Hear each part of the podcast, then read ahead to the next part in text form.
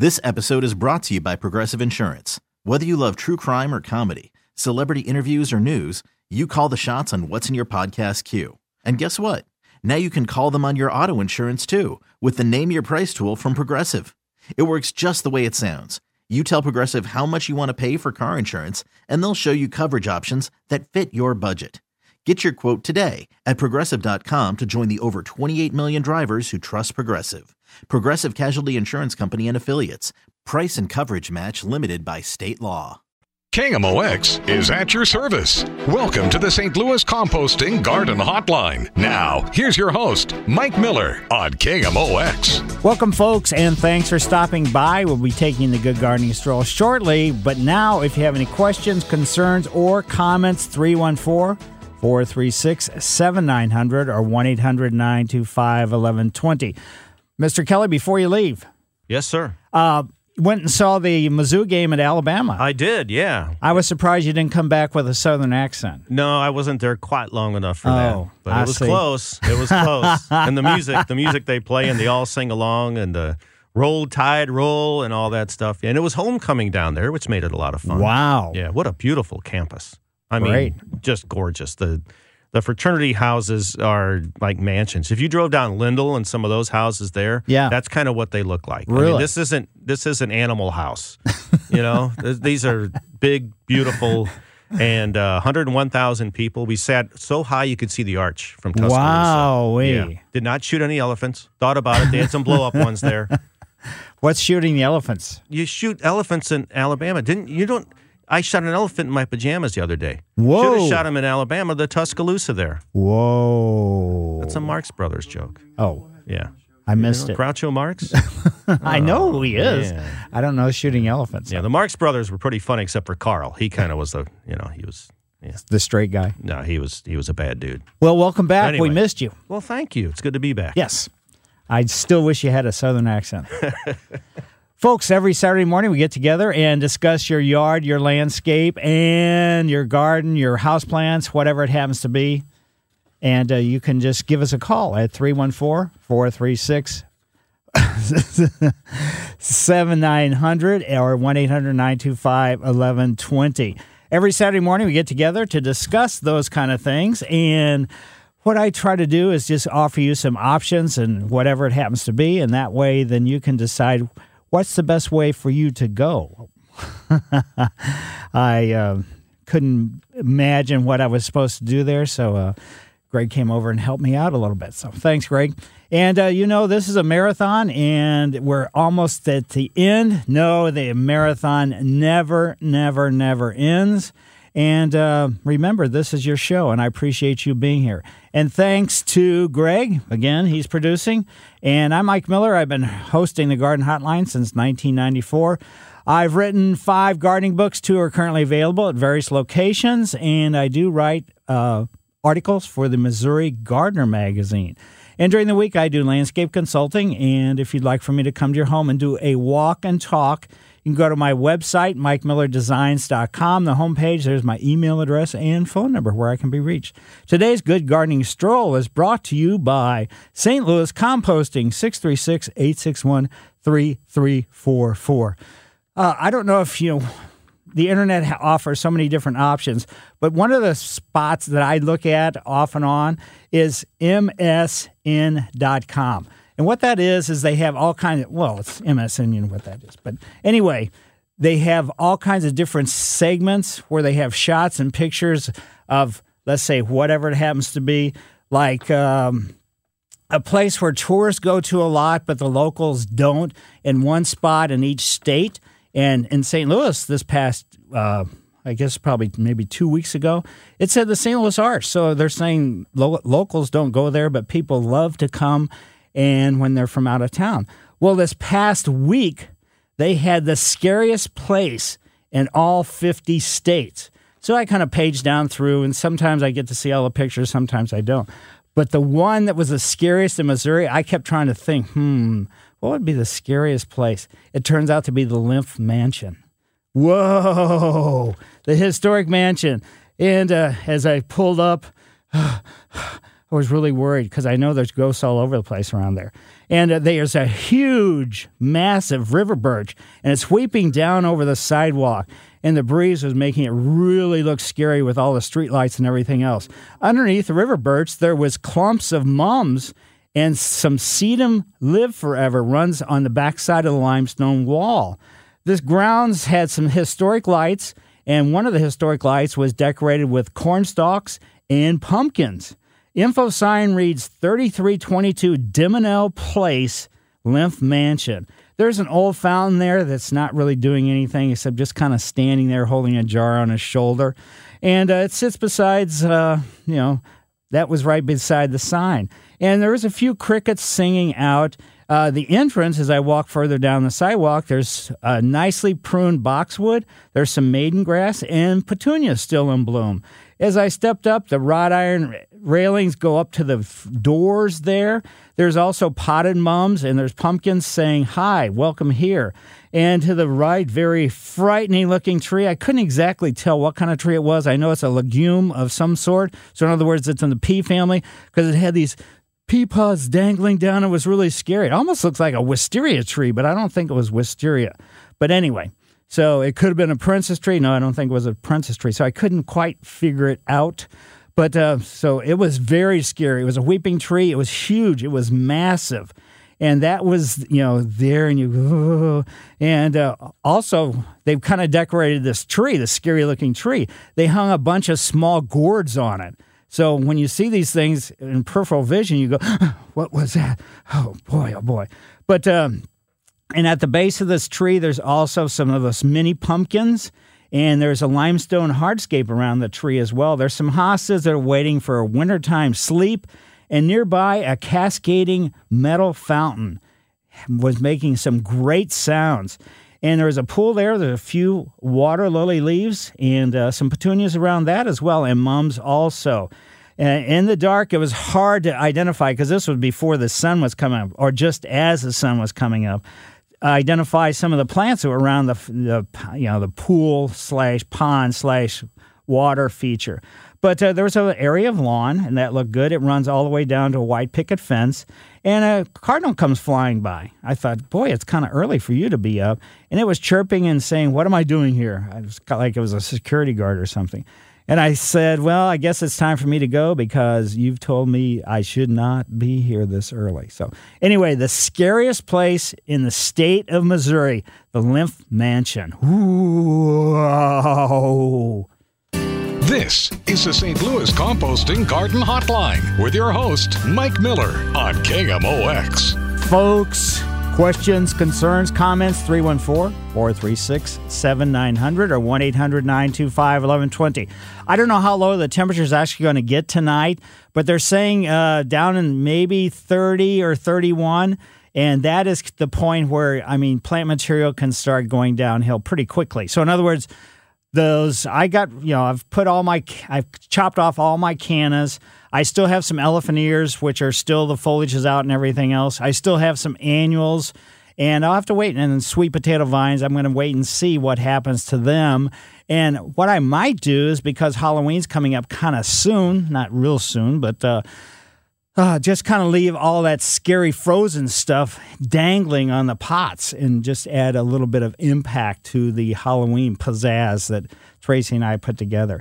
And um, uh, in your own landscape, you should make sure that anything that's hardy that you're trying to save is watered if we do get down to the freezing point because it's not necessarily going to make the annuals survive, but perennials, trees, shrubs, vines, if that soil gets, you know, it's not going to be severely cold, but if the soil gets, you know, too dry and it's, you know, that's not going to be good. So, I mean, cold air will sink in. It could do some damage to the plant feeding roots, feeder roots, and uh, go from there. But let's go to Jennings and Althea. How are you today? Yes, I'm really leery about bringing my pots into the basement because of the bugs Mm-hmm. in the soil. So, what do you suggest? I would probably go to your favorite garden center, get some in, in, insecticidal soap, mix it up, and just pour it onto the potting mix on your pots. And that's about the best thing you can possibly do. All right. Well, great. Thanks, Althea. Thank you. Uh huh. And now let's go to Ballwin into Judith's yard. Hi, Judith. Hi, Mike. Good morning. Hi. Thanks for your show. I listen every Saturday. Uh, I have two questions for you. Number one, I have some azaleas that must be at least 20 years old, and they're pretty large. I would like to transplant them into another area. Is do you think I'm taking a chance on losing them by doing that? Absolutely. Okay, my second question is uh, can I apply mulch now? I mean, oh, I've been waiting. My lawn man said to wait till November to transplant those and also to add mulch. So, do you think it's a good time to add mulch? Well, it's a it's a little bit early, but if you can, if I mean you can do it. Just don't add mulch if you already have an adequate amount of mulch. So around trees and shrubs, any place between two and four inches, and perennials and things like that, one to two inches. So if that amount of mulch is already there, there's no reason to add mulch. And if you're adding mulch because you want to see a different color or this or that, that's not really helping the plant material. That's strictly aesthetic for you. So I would say go out and take a look at it and see if you really need some mulch. If you do, you could do it now or you can wait a little bit longer. It's not going to make that much difference. Okay, how much do you, he said something about after a hard freeze. Do you do that then or do you do it before then? Uh, you could. It doesn't really matter. Oh, okay. Just well, you know, before you put the mulch down, make sure you water all your plants because that's really crucial. Because a lot of times, regardless of where the mulch comes from, it can sort of de, let's say, absorb some of the moisture on the surface of the soil, even if you already have existing mulch there, and consequently. It could cause you know a little bit of a problem if there's not rain real soon or anything else. So water it, then put the mulch down if you want. And the reason why I'm saying about moving those azaleas is because my experience at the botanical garden when I was working in the English woodland garden, I tell this story pretty often, it seems like. But when this was before Ridgway Center, the big entrance building was made, there was all kinds of really big azaleas growing underneath large trees in that area. So I went down, I took a backhoe, I dug them up with a backhoe. So in other words, like a giant tractor, so I could get adequate root system. I took them up to the woodland garden and I planted them, prepared soil, everything else. And uh, I would say probably out of the eight or nine that I moved, maybe two survived very and did well. A couple other ones survived, but just never got healthy again. And then the uh, the rest of them just didn't make it at all. So that's I'm not saying that's going to happen in every situation and every circumstance, but that's why a larger, you know, azalea or anything that's you know big. First of all, it's going to take a lot of effort to move it. Second of all, the transplant shock can be a little bit dis- disastrous. Well, that's what I was concerned about. And as for the mulch, I just uh, I didn't add mulch this spring, so the mulch that's down has been down for about two years, and it's not very thick. And I was just thinking, for winter, perhaps I should add more. You could certainly do that. St. Louis Composting has all kinds of different types of mulch. You can go to their website and check it out and see if they've got exactly what you need. Thank you, Mike. Enjoy Yes. your show. Well, thank you for having me on your show. Let's head now south to South Jefferson County and go into Bud's yard. Hi, Bud. Good morning, sir. I have two questions. Number one is how do I get rid of creeping Charlie? It has just about taken over my yard. And number two, when can I trim my forsythias? Well, you can forsythia. You can prune them now. Virtually any dis. Well, you probably want to wait till the foliage starts, you know, falling off. But you can prune forsythia in the fall. It's just the disadvantage of that is you're pruning off the flower buds for next spring. So that's so ideally, if you can, just wait until next spring after they flower, prune them at that time. Okay. And then the creeping Charlie is just, it's going to be an ongoing battle. It's not just a one shot deal, it's an annual weed. So, I mean, putting the pre emergent down and at the time when the forsythia is blooming would certainly help, but just realize it's going to take, you know, a lot of work on your part to finally get rid of that thing. It is very, it's a nasty, nasty weed. Well, this this this last year it has completely taken over my yard. So uh, we'll take a rototiller to it and redo the whole yard. Thank you, sir. That sounds like a lot of work, but I mean, just realize also, you know, when you do that, hopefully your yard's fairly flat so you won't have erosion problems and things like that. Because we're kind of getting at the end, unless you're putting sod back down uh, now at this time of year, where the seed that's put down may not have a chance to germinate and get really acclimated well. So just realize that if you start messing up stuff too much, it may cause a problem for you. Thank you, sir. Great. Thank you, and thanks for you know calling. Anybody else questions? 314 436 7900 or 1 800 925 1120. Scott lives in St. Charles. Scott, how are you today? Hello, Scott. I've called you before. Uh, one thing I got, uh, oh, a big pine tree. It's probably 50 years old or better, and it's got some euonymus growing up it. And the people have, oh, the euonymus has probably like a, uh, oh, it's probably four inches thick. Is that going to kill that tree? No. It's it's going to hurt it a bit, huh? No, not really. I mean, it's you can go to places like over in Europe where they have euonymus and ivy climbing on trees that has been, I mean, a very old tree. It doesn't hurt. The only time it becomes problematic is when anything that's crawling up the trunk starts going out over the branches and then shadowing the ends of the branches where the foliage should be. That's where the trouble begins. But just straight up the trunk pretty much doesn't do anything. Okay, and then if I want to transplant a red bud, should I wait after a freeze, right? Uh, probably ideally, how big is it? Oh, it's maybe two inches thick. Um, well, just make sure you get an adequate root ball. So you're probably looking at a root ball should be about 15 to 18 inches on each side of the trunk. So in other words, about three feet across, and at least one spade deep. Okay. And water it the night before you're going to transplant it. Have the site where you're moving it to prepared Ready so you to can. go. Yeah. Okay. So and then basically the the hole that you're putting it down into should be three times the diameter of the root ball but only about 80% is deep. So you want the top of the root ball that you're moving to be slightly above the surrounding ground in case there's any settling. Okay, I, I got a boxwood. Uh, is there any tips on transplanting a boxwood? It's just like pretty much people wanted it moved, and then I took it and I put it in the neighbor's yard. Any tips on that? uh, just realize, you know, tra- again, transplanting broadleaf evergreens is a little bit tough. Now, you're saying you already moved it, or are you going to move it? Yeah, it's already moved, but I actually got one that's been living in a trash can lid for two years in my backyard. it probably has a better chance there than it does sometimes because when we move it to a new location, if the hole's not adequate and everything else, it, you know, it could have a really tough time. Well, I'm thinking, did I bury the roots too deep, or you know, they seem to be on top of the soil? And I sort of buried them in a little. Should I, you know, like pull it out and let it sort of sit on top of the ground again? No, not. Well, you could do that if you wanted to, and you might watch. But no, all you want to do is just have the top of the crown. Uh, so, in other words, where the root system and the stems meet, slightly above the surrounding ground, in case there's any settling. Because a lot of times, if you plant it where the top of the root ball of the plant you're moving, whether it's in a container or something you're transplanting, you plant it right at the level the soil is, it could sink and then you get water sitting around it, and then it could be real trouble for basically anything. A lot of different plants, not all of them by any means, but anything that's a broadleaf evergreen, certainly. Well, it's only it's only been in there for a couple of weeks. I could probably you know maybe try to adjust it. Yeah, it's probably probably put out no new root growth yet at all, so you could probably do that. Yeah, and happy Halloween, Mike. Thanks for our show.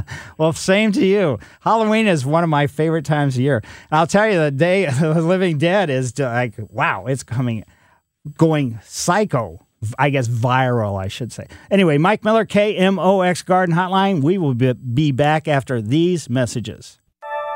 Welcome back to the St. Louis Composting Garden Hotline. Once again, here's Mike Miller on KMOX. Yes, folks, any questions, concerns, or comments? 314 436 7900 or 1 800 925 1120. If you have daffodil, tulips, any kind of spring flowering bulbs, uh, certainly you can start getting them in the ground. I'm going to start planting some of mine within the next week or so.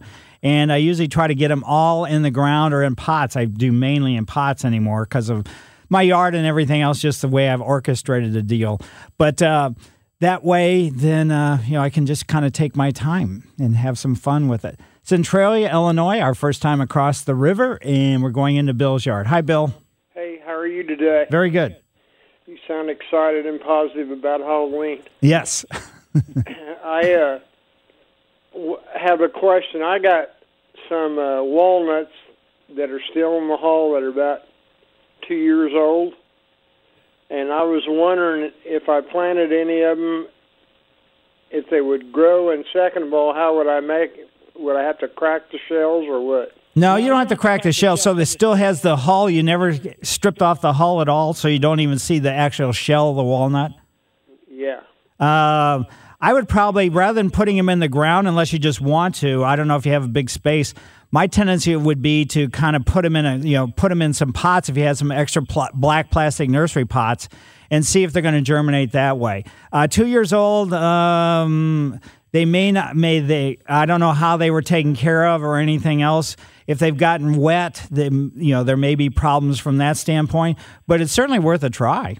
The nut, the nut meat, I cracked some yesterday, and the nut meat is in uh, good shape. So. Great. Well, give it a shot. And then the second question I have, real quick, is I have recently planted earlier uh, two lilacs and one uh, magnolia. Should I start putting, since it's going to get 28 down here tonight, should I put uh, mulch down?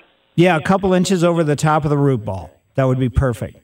Thank you, and happy Halloween. Well, same to you. And again, make sure I don't know how long it's been since you've had any rain, but our soils are pretty dry here. Before you put the mulch down, water you know water the root ball on these plant materials. Okay. Thank Great. you very much. Well, thank you, and good luck with that. Yeah, and good luck with the walnuts too. I mean, uh, man, if you've kept them for two years, um, you know the hulls and everything else. Usually, they start splitting open when it's gonna, you know, they have they're starting to let's say germinate because the seeds actually, you know, the seed, and we happen to like to eat them. But uh, beyond that, uh, just enjoy. And now let's go to Ladue and into Paul's yard. Hi, Paul. Hi, Mike. I just have a question. Uh, on when you um, grind up the stump, you know, like for red oak or something, all those shavings, can you use those in place of mulch or you know as ground covers around your plants? Basically, not. They're t- it's too raw. That's why when you go to places like St. Louis Composting, any of the mulch they have, they've cured it. So in other words, it's well, let's put it this way: it's kind of like wine. You know, wine that's just let's say made and put into a bottle. You could drink that, but it's not going to taste very well, and it's not really going to work. So consequently, those stump grindings are so raw they are still going to be problematic as far as absorbing nutrients, absorbing moisture, absorbing all kinds of different things. So you're better off not to put, you know to spread them around. Okay, thank you very much. Yes, yeah. I mean, it's real trouble with it because you think, well, it's just you know, but is I mean, it really could cause some damage to anything that you put you know put those kind of stump grindings around. Now let's go from Ladue into the city of St. Louis and into Mike's yard. Hi, Mike. Hey, I, I have a question about tree planting and then about landscaping. Do you do landscaping too? I don't. I'm too lazy. Heavens no. okay. Well, we'll forgo that one. anyway, uh, uh, we're planting some trees. Uh, we removed a bunch of concrete to try and get more green in our back. Well, we are getting more green. And uh, uh, the trees I want to plant, the holes I've dug are about eight feet inside of the electrical lines that go overhead. And we thought about, for, for privacy purposes, uh, planting hornbeams and because it seems the ones that we see can grow pretty straight and narrow as far as the tree goes. Right. Uh, uh, now, when we plant these, there's one spot where we dug where there's some. Oh, hold, hold, I hear it. I hear it. Uh, uh, where where we dug some. Uh, uh, there's rock and gravel on on the uh, in the bottom of the hole for, from a previous sewer line that was la- uh, that was laid. Do we have to get rid of that gravel and rock that's down there? If it's Or- gravel and rock, no, that's fine. But if it's, you know, from your concrete, if you took the concrete out, realize that soil where you're planting these, if this is where you're planting them, it, you know, your soil pH could be rather high. So because of just the leaching of the alkalinity from the cement into the soil in that area. So, and hornbeams prefer an, you know, more or less not a super acidic, but they like an acidic soil. So, I, have you invested in the trees yet? No, I have not done anything but dug a hole. Okay, so probably what I would do is I'd spend the extra thirty dollars and find out what's you know what's going on in your soil before you invest in these trees because it sounds like you're going to end up buying several of them. The hornbeam is a good one. You just you know I mean I'm sure you realize it's deciduous. So then during the wintertime, you know the, the screening that you're uh, hoping to achieve during the summer, which you will get in the wintertime, it's you're going to see the twigs, but you're not going to see the or you're not going to get the blockage that you might want. Okay. Uh, all right. Well, is, is there a, a uh, evergreen that you might recommend that try and accomplish the same thing? Well, I just, you know, maybe think about the arborvitae. There's upright junipers as well. So just if you get the junipers, which I would recommend that over the arborvitae as far as the upright ar- arborvitae, uh, just make sure that it's Juniperus chinensis. So in other words, the second word is chinensis. It means it's a Japanese version of the junipers because if you get the juniperus, the one that's, let's say, cousins to the native ones here that grow here along the highways and everything else, they're prone to a lot of different diseases that the ones that are, let's say, native to the Orient don't get. Okay, I wrote all that down. Believe it or not, I will, You're quick. So where do I take my soil to get it tested? Uh, you can take it to, there's several different places, but the University of Missouri, just go online and look at soil testing. They'll tell you exactly how to take it and where to send it to. Okay, thank, thank you very much, and you have a great morning. You do the very same thing. Yeah, the I mean, the hornbeams are great. You know, I like them a lot, and they do grow straight up. Just makes you and take a look at a lot of the different kinds of junipers too, because some of the junipers are going to get wider than maybe what you want, and unless you have to, I would have a tendency to plant the you know whatever you end up for screening in a zigzag pattern as opposed to in a straight line.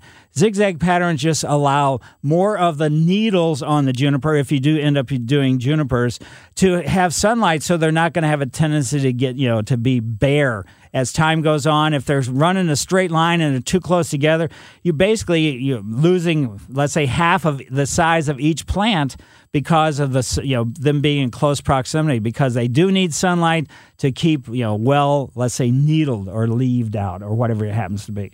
So thanks, Mike, and now let's go to Jennings back. Whoa, twice in one day already. Suzanne, how are you? I'm good. How are you, Mike? Very good. Um, I I have a question. Your books didn't cover this.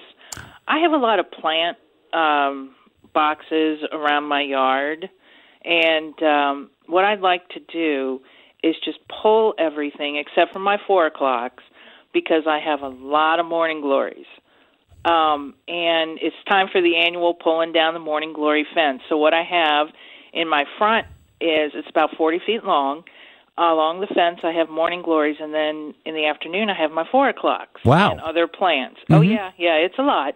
It's a marathon.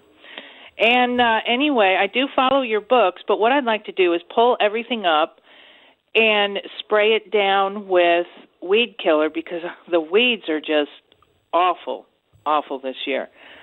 Um, can I do that now and then still plant fresh and new in the spring? Oh, sure. The herbicide won't have any impact, but I will tell you the way the weather is and everything else, the herbicide may not have the impact of what you want.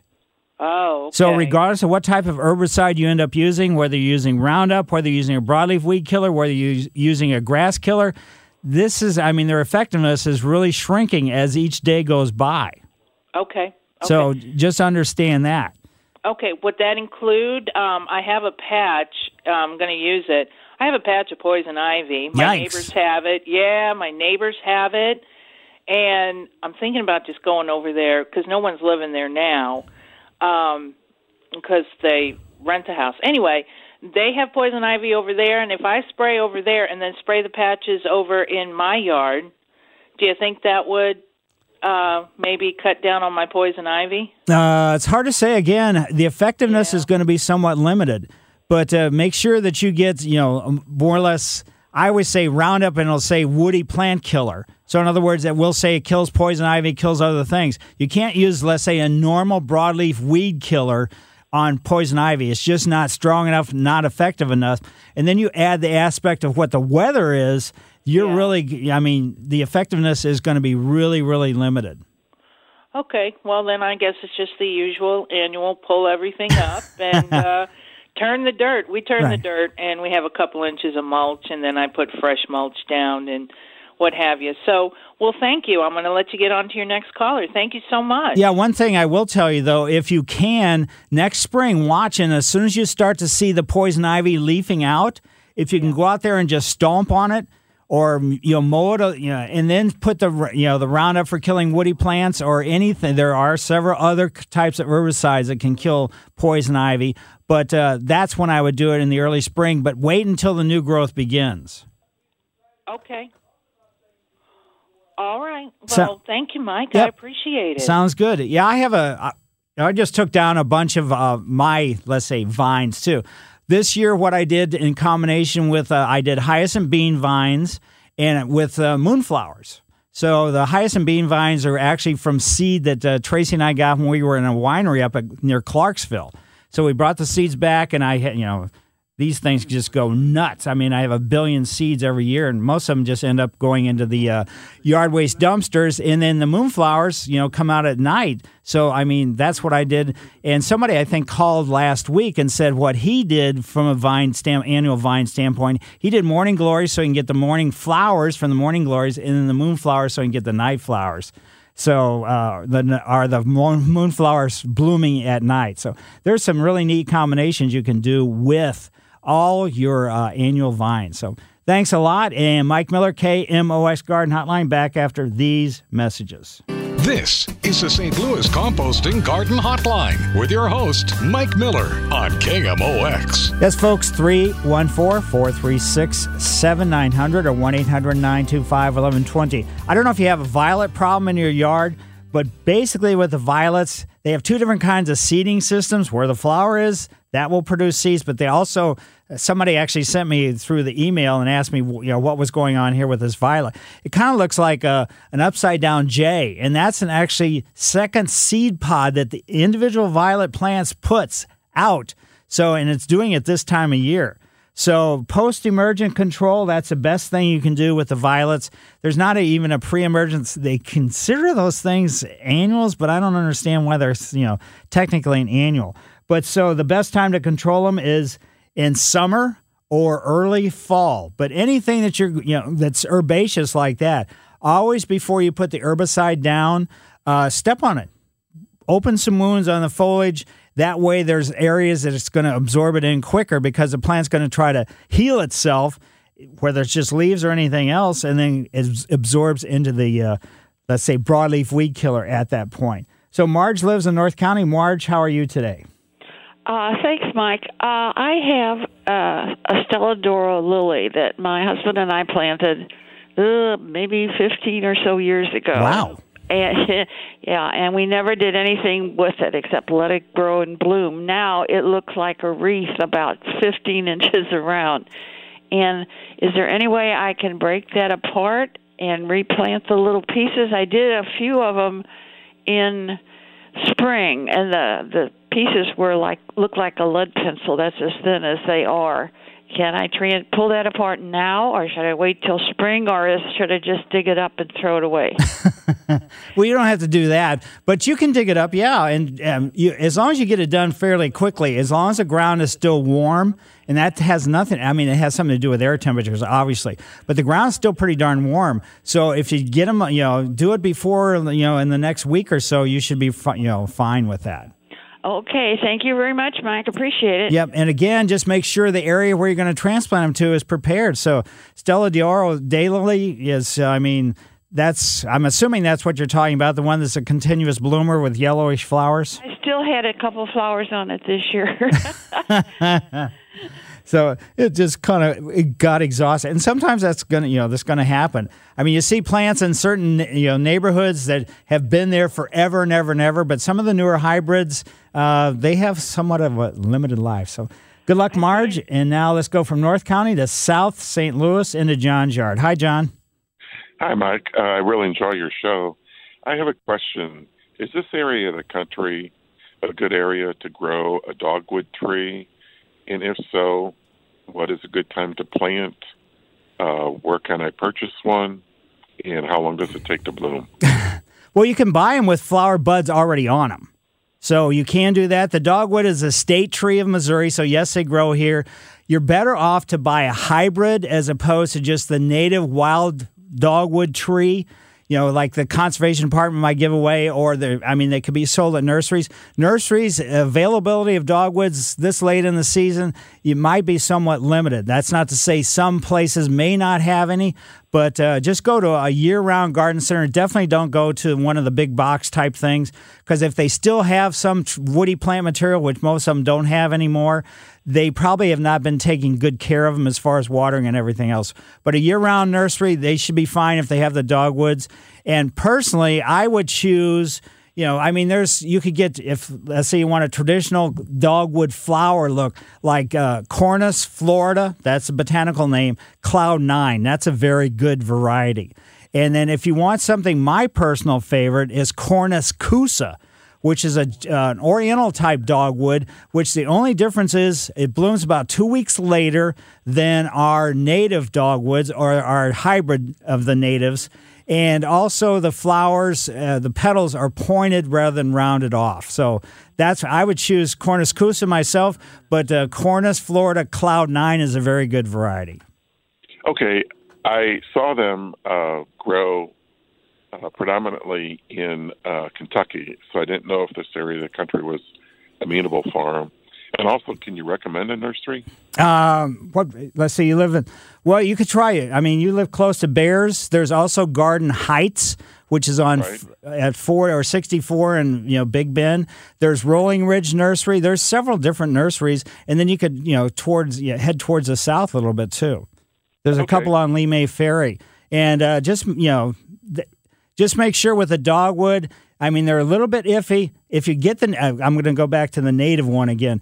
If you buy just the native dogwood, which will be just strictly Cornus Florida with no words after that, you could wait for six or eight or 10 years before you're going to get many flowers on it. That's the advantage of buying the hybrids. And if if you go to buy one and they do have them, just look at the tips of the branches. There should be something that looks like a little eraser on the end of the branch, and that's the flower buds for next year. And make sure the area is well drained. You know, you got to dig the hole three times the diameter of the root ball and plant it again so the top of the root ball is a little bit higher than the surrounding ground. And put, uh, you know, probably a couple inches of mulch over the top of it after you water it in really well. And what's a good time to plant it, Mike? Uh, in theory, I mean, fall is, you know, you can plant them in the fall if they're available, but there's always going to be huge numbers of them in the springtime available. Okay, thanks so much, Mike. Yep. Good luck with that. And now let's go to Barbara in Afton. Barbara, how are you today? I'm just fine, Mike. My question is if I plant the spring bulbs in outside containers under a patio roof, do I need to be watering them during the winter? Yes. Because Okay, they will totally dry out. So that's why you got it. Even pushing the pots underneath an eave of a building, that's a lot of times it's not going to be, they're not going to get adequate moisture. And then it's going to be really trouble because when its soil gets dry, whether it's in a pot or in the ground, then that causes problems for, you know, whatever happens to be growing there, whether it's a, you know, let's say a plant or whether it's a bulb. I thank you for your advice and just simply gently water the top. That's all I have to worry about. Yeah, I don't know how big. Just make sure the pots, you know, when you plant them, you know, the pots should be fairly big. So consequently, and when you plant them, leave about two inches between the first circle of bulbs that you put around and the edge of the pot, and then also water them in after you finish planting. And uh, let's see, what else would I recommend? It wouldn't hurt to put a little bit of mulch over the top of them. Okay. Thanks for your advice, Mike. Sure. I really appreciate it. Yeah, and probably one other thing is make sure when you plant the bulbs, don't let the bulbs touch each other. So usually what I do with my, you know, my bulbs is I put the daffodils and tulips need to go the deepest. So I put those down in the very you know, deepest part of the pot, and then I put some of the let's say uh, grape hyacinths, crocus, and things like that three or four inches higher because they don't need to be as deep. They only need to be about one to two inches down. And the daffodils and tulips need to be, let's say, six inches down. So, but that combination works well because the smaller bulbs usually blooms earlier or they bloom earlier. And then consequently, just as they're finished flowering, guess what? The other ones are really starting to push up and really starting to show some flowers. So each pot can have a kind of a longer blooming sequence. So thanks, Barbara. And Dorothy, I guess we're probably not going to get a chance to get her in. And I guess you talked to her, didn't you, Greg? He, he's a nice guy about doing that. Many times he'll let people know, well, sorry, we're not going to be able to talk to you. Uh, and maybe it's because I'm talking too much. But I'll tell you what, also start watching out. There's going to be a lot of foliage starting to drop off these trees. And uh, one of the sugar maples that are around our house, uh, I don't know why this one keeps, it loses its leaves first so the slope on my front yard has a lot of leaves. So when you drive by, you say, "That's Mike Miller's yard." Why is all those leaves on there? Because I haven't gotten around to doing it yet. So, but I'm going to have to do it uh, very soon. I'm going to try something this year that I haven't done before.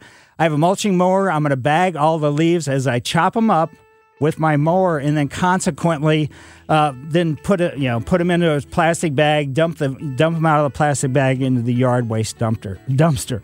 So if you have any questions, concerns, or comments, 314 436 7900 or 1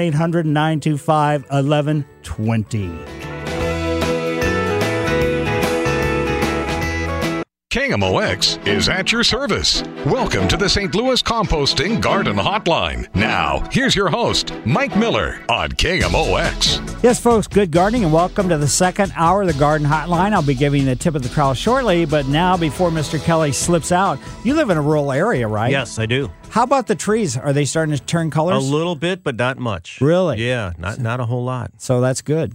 Is it? Yeah. Okay. I'll tell you why in a minute. Oh, good. I want to know. Are we going to have a colorful when they do change, or is it going to be like over and out? Uh, I don't think. I think we're probably going to have a pretty good one. You know, that's my guess. Okay. But the reason why I'm saying that is the Missouri Botanical Garden celebrates Tree Week. That's going to be October 29th through November 4th. Now, Tree Week again, October 29th through November 4th. And with the admission to the garden, you're going to be able to see all the trees in color.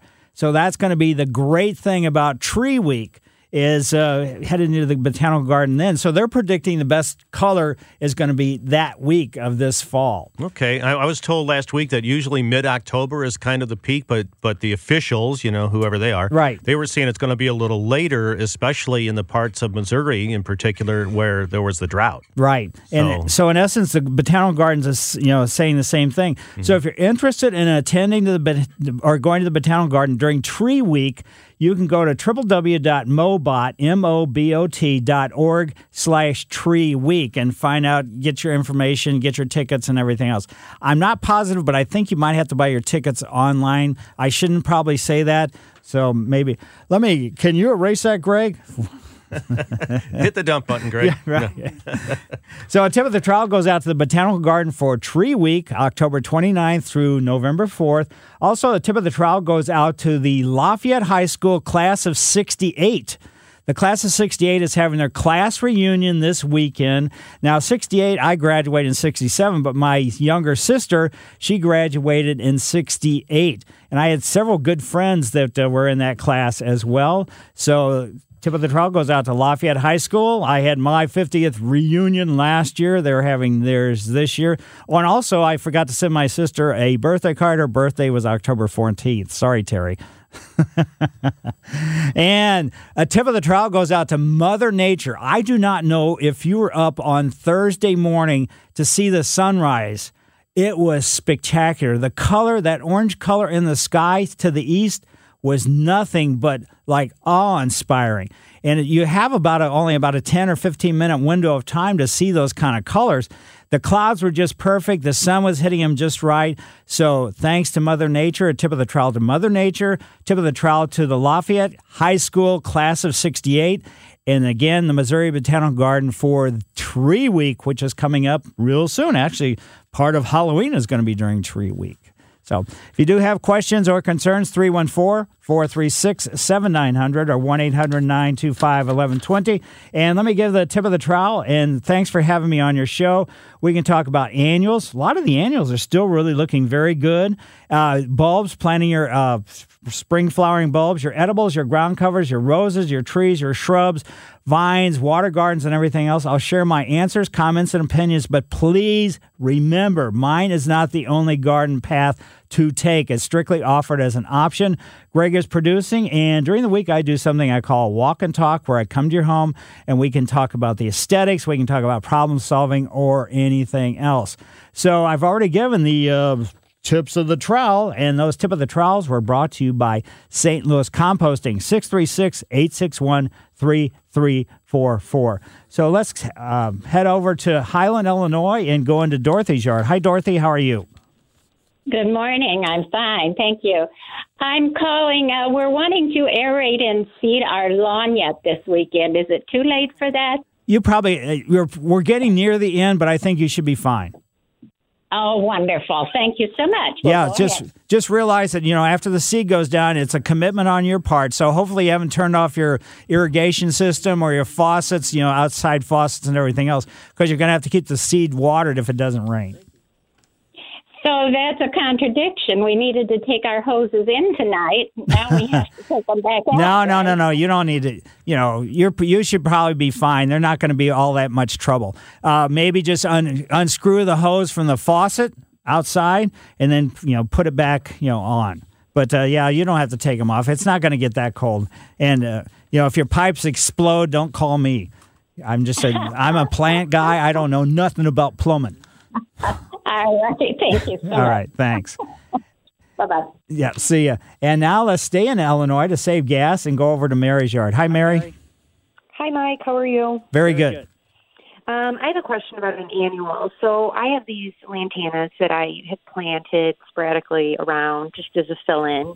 Um, I've done it several years. This year, however, they were climbing or um, they got huge, um, like five feet span, very woody, um, actually quite invasive. I was just wondering your thoughts on that. I did a little research. I couldn't find um, much about it. Are they going to come back, or should I just dig them up completely, move them? Yeah, they're not hardy, so they're not going to come back. They're not. Okay. And the reason why they're doing so well is because of our drier weather.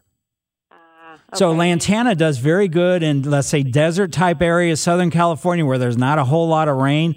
They get massive. Now there they are perennial. They all they become basically almost like small shrubs. But uh, outside here, uh, depending upon our weather, it'd have to stay awfully warm through the wintertime for them to be able to come back. Okay. Sounds good. All right. Well, thank you. Yeah, Lantana are really kind of spectacular. I mean, it's just kind of amazing. The Botanical Garden, I don't know if they're still doing it, but uh, one of one of the buildings, the old historic buildings, uh, they have them always cascading over this one uh, concrete wall, and I mean, they just, they get massive. But uh, now let's go over to Godfrey. We're staying in Illinois. Three different calls this morning, and see what's going on with Donna. Hi, Donna. Hi, Mike. Thank you for taking my call. Sure. I just have a question about bulbs. I got some beautiful bulbs from the Netherlands. And, but also right now I'm having something. It's a debate between squirrels and raccoons tearing up my gardens and my yard. And I, I'm so afraid to plant the bulbs. I'm sure they'll dig them up. Any suggestions? Well, in reality, the squirrels, whoever, or the raccoons, they're looking for surface insects. So that's what they're doing. They're not going to go down six or eight inches. I'm assuming these are daffodils, or are they? Um, tulips. I got tulips. Well, they're going to go down six inches, and these th- those those critters don't dig down that deep. I mean, it's very rare. But what you can do is, if you're concerned, is get them all planted and then put some chicken wire over the top of it, and then put some mulch on top of the chicken wire. That way, they can't dig down through the chicken wire. I'll do it. And do you recommend um, um, what is it, blood meal or something with the bulb? Yeah, bone meal. Ah, you know, if your soil's meal. yeah, if your soil's adequate, I don't think you really need it.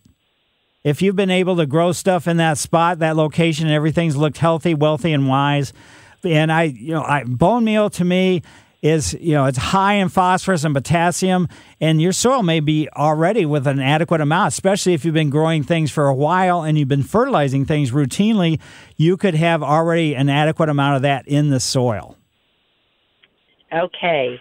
And one other quick question. Sure. Uh, leaf leaf mold over mulch. Which do you hardwood mulch? Do you have a preference? well the hardwood mulch lasts longer the leaf mold you have to replenish probably twice a year aesthetically i like the leaves but uh, you know i you know and i end up saying that but for the most part i use the sh- different kinds of barks Okay. Thank you so much, Mike. I appreciate it. Sure. Now I don't know if you got your you said your you got your bulbs from the Netherlands, but we were in the Netherlands a few years ago, and when we were there, we ordered the. I mean, they couldn't, they weren't harvesting them yet, but it was bulb season, and I mean, there's mainly one or two counties that have all the bulb production. So we did order some bulbs, and they were really great, but they weren't, to be honest, all that much better than the ones that, let's say, you can get here locally from various you know locations. So, but- really? yeah. Oh, shoot. okay, I, I got about nine dozen. Whoa! All right, Yeah. sounds Yeah. great. So So, I'm, I'll experiment. I'm going to put some in pots and some in the ground, and and of course give some as gifts. Right. But uh, but I got the real tall stemmed ones. Oh, I'm so excited. great, sounds Uh, perfect. And then in the springtime, you can call and say, "Remember me? I'm Dorothy, or I'm Donna from Godfrey, and you told me my bulbs wouldn't be better than all the rest of them. Mine are really great, so you can rub it in my my nose in it." I would be happy to do that. okay. Thanks, Donna. Thank you so much. Sure. Mike Miller, KMOX Garden Hotline, back after these messages. The only way you can take KMOX with you is with the radio.com app. Download it today and listen to us anytime, anywhere.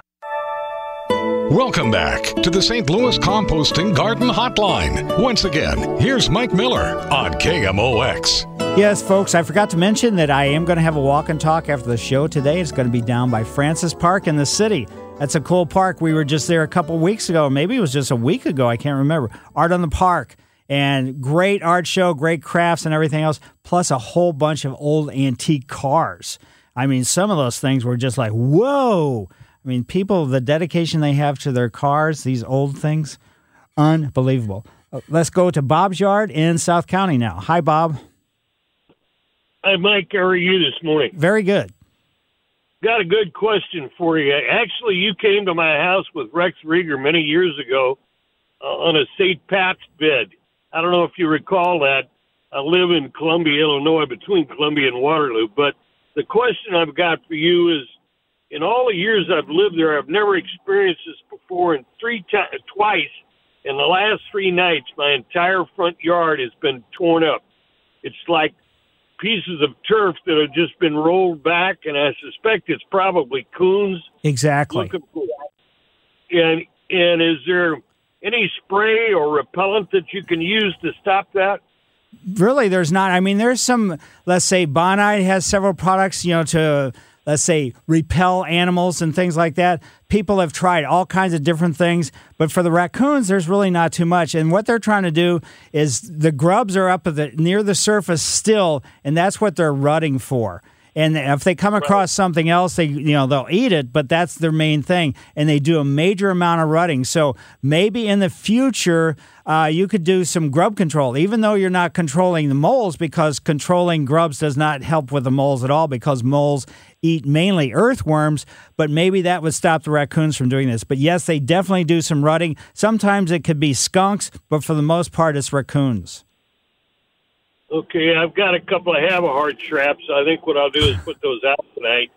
Um, but would is there any possibility that something like Bobbex would deter them? You could try anything with you know any of these repellents. I say give it a try, see what happens, but don't stay consistent with anything because sometimes they're going to let's say I don't want to say get used to it, but that's basically what I'm saying, and then they're just going to blow it off and say, "Well, I know this yard has a lot of grubs, you know, or we hope it has a lot of grubs, so they're rutting there." So I get got you. I got you. Well, I guess that's a better choice than dynamite. or staying up all night with a rifle. I know Oh, I. I know you can't shoot, but I actually know which house you're talking about. But uh, yeah, it's a, you have a great backyard. I think that's where we spent most of our time was working on your backyard. So anyway, thanks, Bob. Yes, Sir. Yes, sir. Thank you very much for your time, Mike. God bless. God bless you too.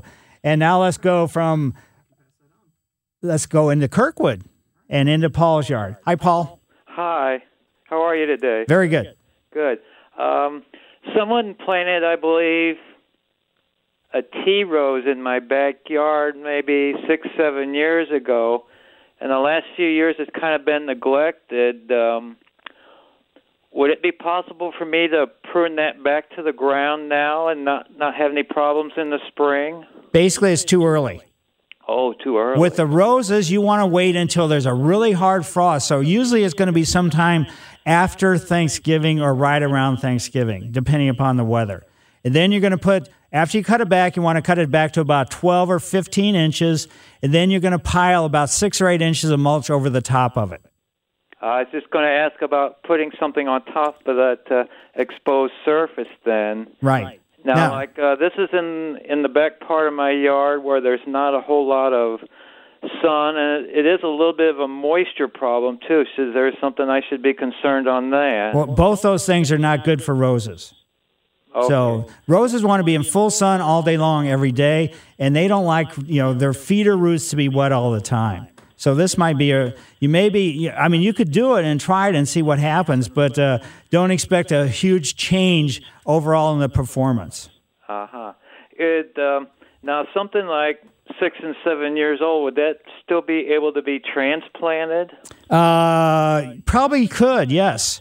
But uh, was- you know, I mean, we're kind of getting late to be doing that because my concern is about transplanting certain things. Like, excuse me, like roses, is if the feeder roots don't get established enough, so they can't take moisture, even though there are no leaves on them or anything else, they can't uptake any moisture or nutrients. It may, you know, be a but if the thing is kind of destined for that problem anyway, due to the location where it's growing, I would say go ahead and give it a try. Make the root ball about uh, f- probably almost two feet across, water it the night before, and then put it in a more sunny location that's not wet. I see. Okay. Well, that answers a lot of questions for me then. Okay. Well, thank you very much. Well, sure, my pleasure. Okay. Bye bye. And now let's go from Kirkwood to St. Louis County someplace. Hi, Tom. How are you? Hey, good morning, Mike. How are you? Good. Doing well. Listen, I, I've got a problem here. I, I love my mother very much, but she's got a real jungle fetish uh, in her landscape gardening uh, idea. And uh, she's got a problem with some ivy that she put down a very small bit that's really overtaken uh, the majority of the yard. And she's also got a red bud issue. She can't stop herself from replanting every red bud sprout that she uh, she can find. Yeah, she does this uh, on a regular basis. And uh, what is the best way to get rid of that ivy? Uh, ivy is going to be really tough. You know, it's whether it's ivy or let's say winter creeper, euonymus, or anything else. Next year, it's it's late for most of the herbicides to be all that effective. Next year, set your mower low and just mow over the top of it. And as soon as you mow, then come back and you know spray Roundup for killing woody plants on it. And if it's in with other plant material, I understand it's going to do, do some damage to the other plants. So it could be something where you have to just do, you know, let's say small patches at a time. But, you know, mowing it opens up wounds and do it in the springtime because as the season goes on, all plant material, and especially evergreens like ivies or winter creeper euonymus, the cuticle, waxy cuticle gets really, really thick. Then that really limits the amount of, let's say, herbicide that can be absorbed or the leaf actually absorbs in. So that's where the trouble comes from. Well, thank you very much. And the red buds, what's the best way to eradicate those? Go out there and step on them. Sounds good. Have a great day. Certainly. I mean, you could pull them up if you want to, but uh, yeah, if she's got a whole forest of red buds, I mean, that's great. But uh, a lot of them, it, they take a long time before they're going to do anything. So yeah, if you just you know kind of chop them off, if they're really small, they're not going to come back. So, and now let's go from St. Louis County to South County into Bob's yard. Hi, Bob. Uh, yes, in first of June, I had a new uh, lawn put down, new sod, and naturally, that's when the high 90s hit. Right. And um, it didn't look real good. And uh, I watered it uh, twice a day and a lot of bare spots. Okay, first of this month, I put down seed and I put down fertilizer. Now my lawn looks fantastic because there's still some bare spots. Is it too late now to throw seed in those? It's going to be a roll of the dice. If you have extra seed, yes, I go ahead. If you want to try it, yes, but make sure you rake the areas that are bare, you know, up, and then put seed starter type fertilizer down Yeah, with I it. did So, that. I did that already. okay, so basically, what sounds like you have a cool season lawn, and unfortunately, putting a cool season lawn down right as we're going into summertime is not most really the ideal time to be doing that. Well, I'm finding that out now. um, and also, I've I've got a, uh, a whole bag of monogonite that I bought last year. Is that still good to put down? Oh yeah. Can I put that down on my lawn? Uh, I don't know if you've already put fertilizer down. I don't know if I'd want to put Milorganite down or not. You could just make sure you make it fairly sparse. Oh, okay. All right. Thank you. Yep. Mike Miller, KMOX Garden Hotline, back after these messages. This is the St. Louis Composting Garden Hotline with your host, Mike Miller on KMOX. Yes, folks, questions, concerns, or comments 314 436 7900 or 1 800 925 1120. I've done some pruning. In the summertime, I pruned a couple branches off my sugar maple. Summertime is a better time for birches, beeches, and maples. But you can do them in the fall. It's just their tendency is going to be to have a little bit more f- sap flow. And then when the weather gets a little bit cooler, I've got. Uh, a Cedrus libani. It's getting too big. So, but the problem is, I don't mind it getting tall. It is the fact that there's a lot of low branches, and consequently, I'm getting tired of pushing the branches out of the way when I cut the grass. So, limbing it up, I'm going to be doing that a little bit later on with the evergreen. Ellen lives in West County. Ellen, how are you today? I'm great, thanks. How are you? Very, good. Great. Um, we have hydrangeas and rhododendrons and azaleas in the planting bed in our front yard. Mm-hmm. And the they're lady in red hydrangeas, and they were planted in front of the uh, rhodos and the azaleas, and they're they're they've become massive. And I was wondering, how far back can we prune them? Is, is now a good time to prune? Um, and the azaleas are we'd like to prune them a little bit too, but they're they're blooming right now. They've started blooming in the fall. So, just wanted some some advice about pruning and how far back we can prune them back. Basically, I don't like to prune broadleaf evergreens going into you know the winter time because there could be some major damage to it and it could be really problematic from that standpoint. Also, spring flowering things, if you prune them, you're cutting off the flowers for next spring. Now, obviously, which I've seen quite a bit all over the metropolitan area, some azaleas blooming because of the weather got so goofy, it threw the azaleas off a little bit. And, I, you know, with any of them, if you cut them back, and usually with the broadleaf evergreens, a tendency, or really with any evergreen, the, the sort of the interior part of the shrub is always going to be naked. It's not going to have any leaves on it. So if you cut it back beyond that, before there's any kind of foliage at all, it may be a really an ugly struggle before it finally gets leafed out, and it may never leaf out again. Okay. So maybe hold off into the spring. Exactly. Right after they flower, that's the best time to prune. Okay, and then is there something we should do to like fertilize or kind of bed them down for the winter? Uh, fertilizing this time of year, no. But next spring or next sometime after Valentine's Day, you can get a uh, fertilizer for acid-loving plants because all those plants are evergreens, and they, you know, the hydrangea is not, but. Uh, they all like an acid based soil, so they all prefer a fertilizer that is acid based as well. Okay, great. Thank you so much. Yeah, so it'll be like I mean, Peters has acid fertilizer. Miracid used to be Scott's. I don't think they call it Miracid anymore, but it'll say specifically for acid loving plants. Okay, that's a huge help. I appreciate it. Yep, great. And now let's go to Des Peres and into Gus's yard. Hi, Gus. Hi. I got some oak trees. One of them is dying and one of them is dead. The guy said there's beetles doing it. Any suggestions? Uh, well, if one's now beetles meaning what? I don't know what a beetle would be doing. That's what he said. What do you have holes in the trunks or something like from borers? I, you know, I don't know if beetles that can kill, uh, you know, an oak tree were they healthy prior to let's say this beetle attack? Well, Yeah. Hmm. I would best thing you can do is maybe try a different tree service. You know, I'm not saying anything wrong with this at all, but they can inject an insecticide into the trees and it'll go up through the vascular system. It will end up going out to the leaves. But if you don't see a now, if they were ash trees, it could be emerald ash borer. But oak trees, uh, you know, I'm just a little bit you know iffy about you know what actually is causing that because I'm not familiar with any kind of beetle that could kill a tree. You know, an oak tree. But uh, if, if this guy is, you know, he's a professional and he says it's beetles, and it is beetles, but there is an injection system they can use to at least slow the damage down. But if one's already dead, don't try to do anything to that one at all. And if one's already half, you know, let's say half dead as far as the number of branches that are leafed out and everything else, I would even be hesitant to do too much with that because the chances of recovery is going to be minimal at best. Uh, I kind of let the backyard get away from me, and it's overgrown. Um, what kind of mulch should I lay around the uh, roots of the other trees? Uh, basically, you don't pile it up on the trunks, but it, you can choose. I mean, there's all kinds of different mulches. If you, it's personal choice. The shredded bark mulches are, are very good, and uh, again, around trees or shrubs, you only want about two to four inches, and other things you only want one to two inches, like ground covers or perennial beds or things along that line. Okay. Well, thank you very much. Yep. Good luck, Gus. Yeah, oak. You know, beetles killing oak trees. Hmm. That's. I'll have to look that up, but I'm not familiar with that. Mike lives in Bellefontaine Neighbors. Hi, Mike. Good morning. Got a couple questions. One about a, uh, I, I'm calling it a pine tree. Uh, random branches just hanging down, looking dead. Uh, some lower branches.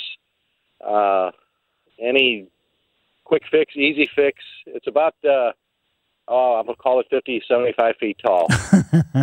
Those branches are probably just you know.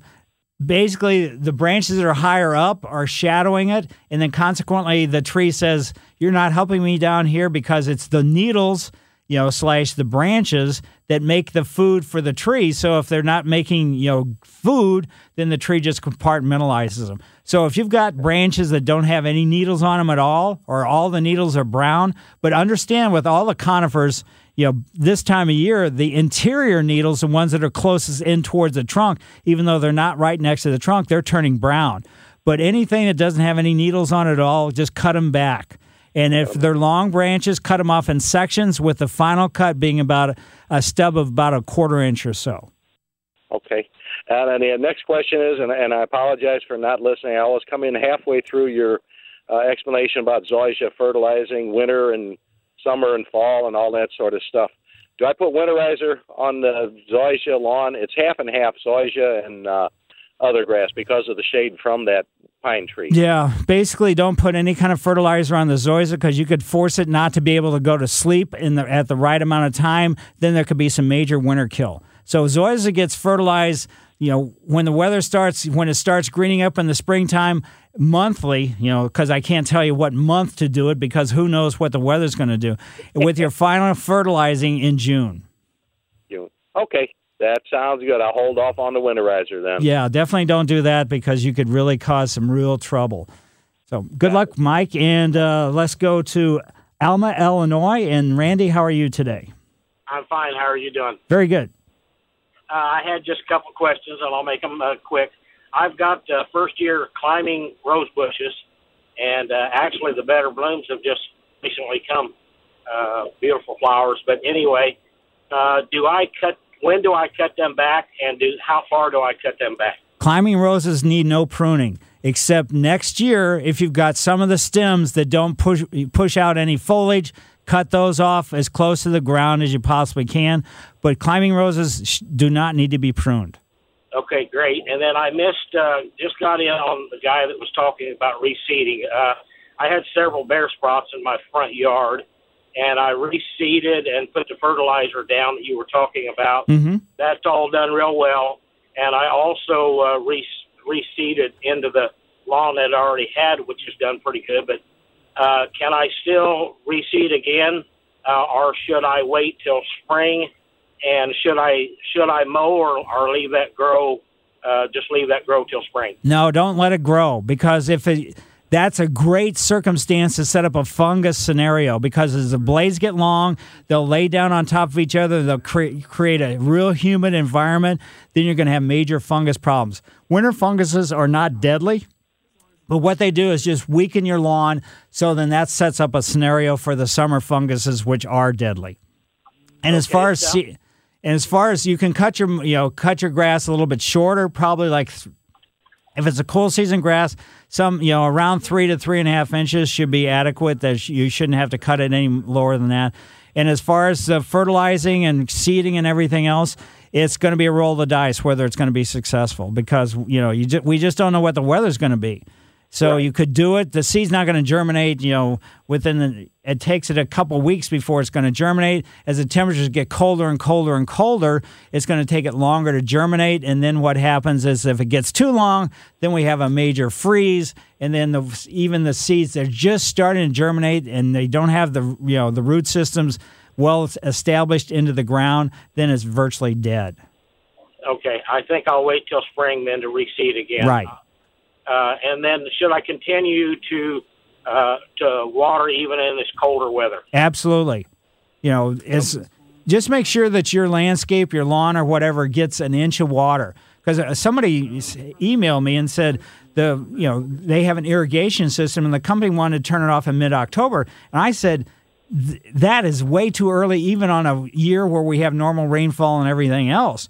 But a year like this, where we got to have the ground hydrated as we're going into wintertime, if you turned off your irrigation system, it could cause some major damage to your lawn or other plant materials as well.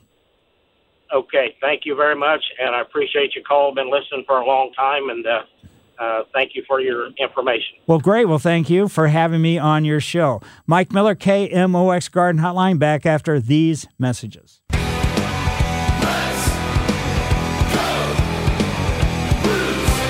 Tonight, the Blues get their first look at John Tavares and the Toronto Maple Leafs as they play game two of a three game Canadian road trip.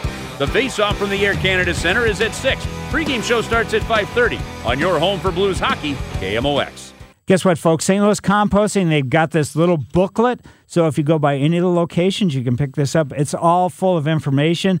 And one of the things it talks about is the seal of testing assurance. St. Louis Composting is a member of the U.S. Composting Council's Seal of Testing Assurance, STL program. It's an ongoing quality testing and disclosure program. So compost is what you're going to add to your soil, yes, but also core aeration, putting seed down, covering it with compost. That is ideal. They've got the premium field and turf compost. That is what needs to go on top. Not only does it help, let's say, nurture the seed as it's coming and germinating and growing, but also some of the compost falls down into the holes from the from the uh, core aeration. So that's crucially important because remember, it's healthy soil that makes healthy, better plants. So that is what we're doing. We're feeding the soil, healthy soil, better plant material, whether it's lawn, whether it's perennials, whether it's trees, shrubs, it doesn't matter. Because good soil is what is needed, and you're going to get good soil by adding compost from St. Louis Composting. Locations all over the place. They've got one in the city of St. Louis, one in the Pacific down off 44, Maryland Heights, Florissant, Florissant facility, that's on County Park Road, Belleville, Mine Hall Road, and then the headquarters is down in Valley Park, that is on Old Elam. So, um, St. Louis Composting for all your organic needs and all information that you may need as well. So, if you're unsure, just stop by and ask. St. Louis Composting, 636 861 3344, www.stlcompost.com. KMOX and Feast Magazine present Food Fight 2018, Thursday, November 8th at Majorette on Manchester. Food Fight 2018 will feature eight local chefs competing to decide who will be crowned champion. Participants include Cinder House, Revel Kitchen, and Grace Meat Plus 3. VIP and general admission tickets on sale now and include samples from all participants. Don't miss Food Fight 2018, November 8th at the Majorette on Manchester. For more info, KMOX.com events. Welcome back to the St. Louis Composting Garden Hotline. Once again, here's Mike Miller on KMOX. Yes, folks, we've got about 10 minutes left. And then after the garden hotline is over, Investing Sense with Andy Smith and Bob Richards. 11 o'clock, the Helitech Foundation Repair Home Improvement Show with Scott Mosby.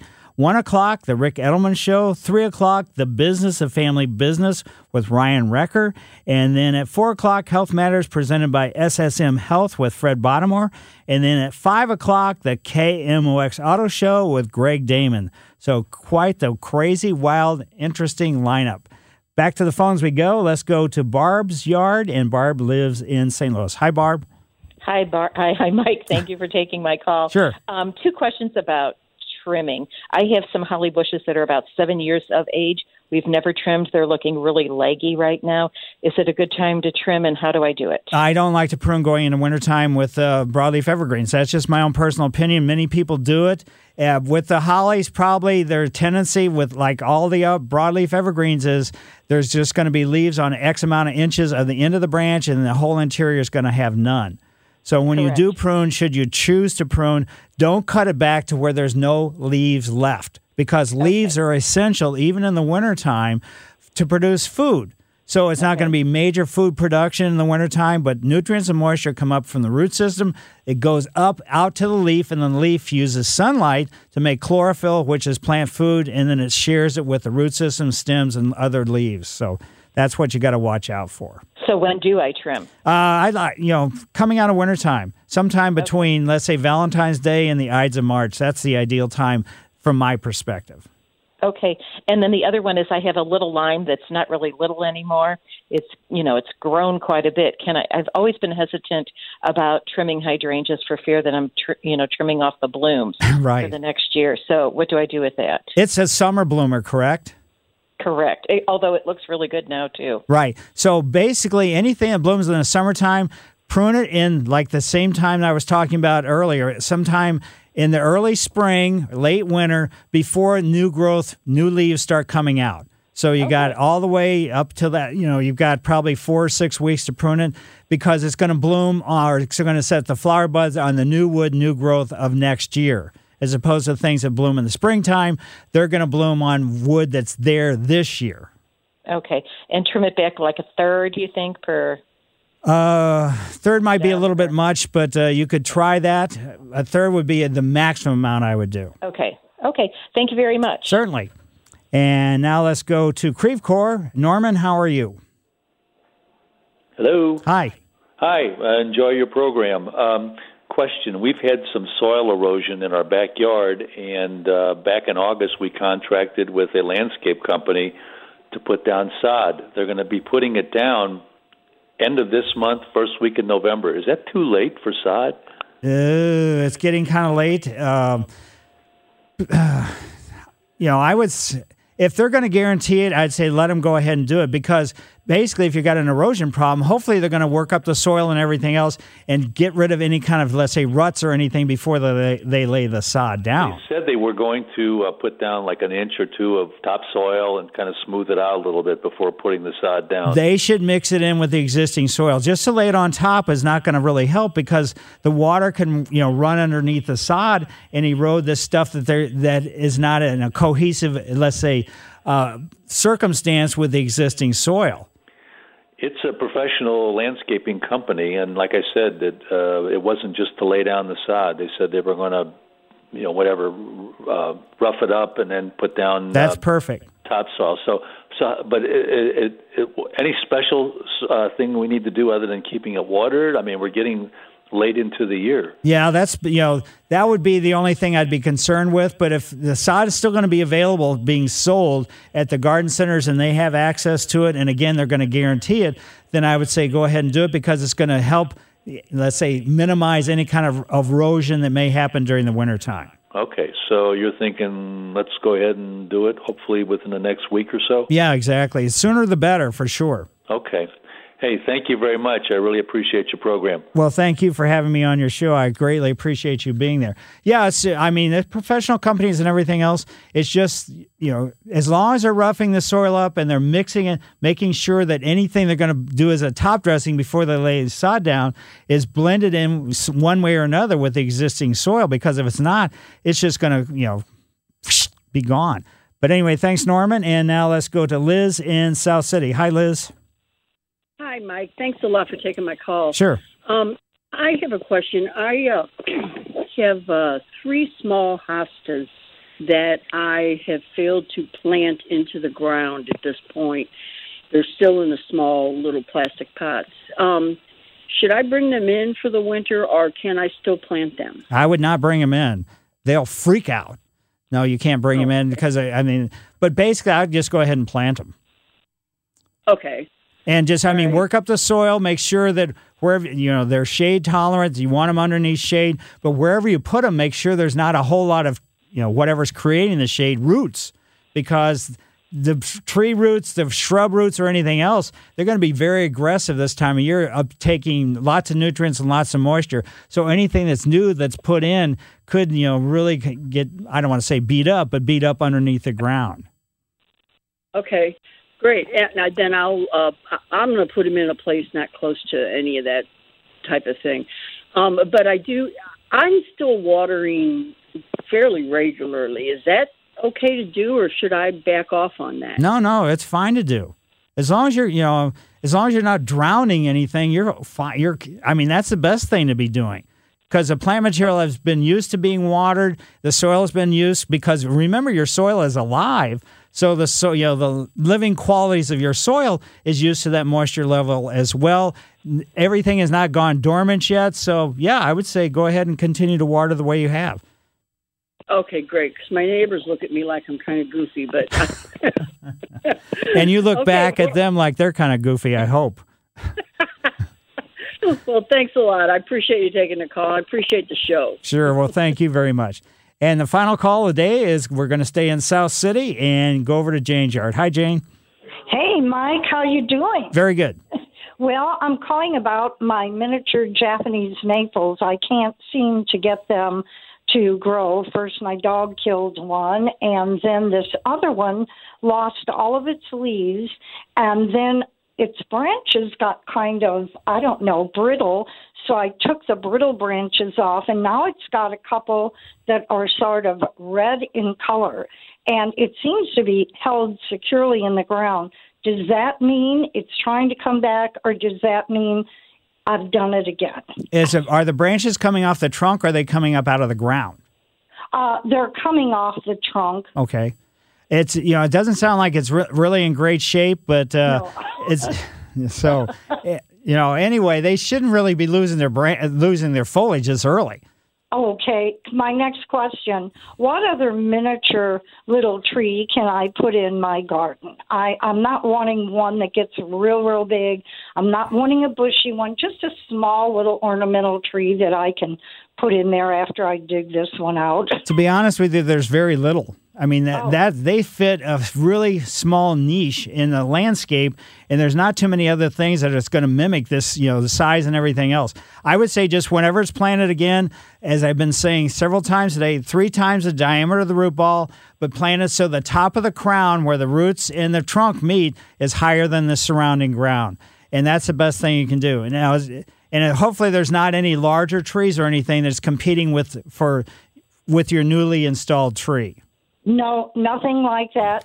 Thank you, Mike. I'll call you again and let you know how the next batch is going.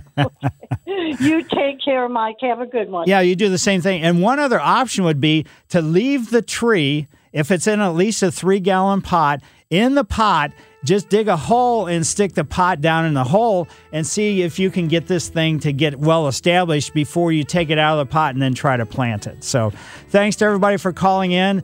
And uh, wow, we as I look out here, there's a really a sick oak tree, but it's looking spectacular as far as the color goes.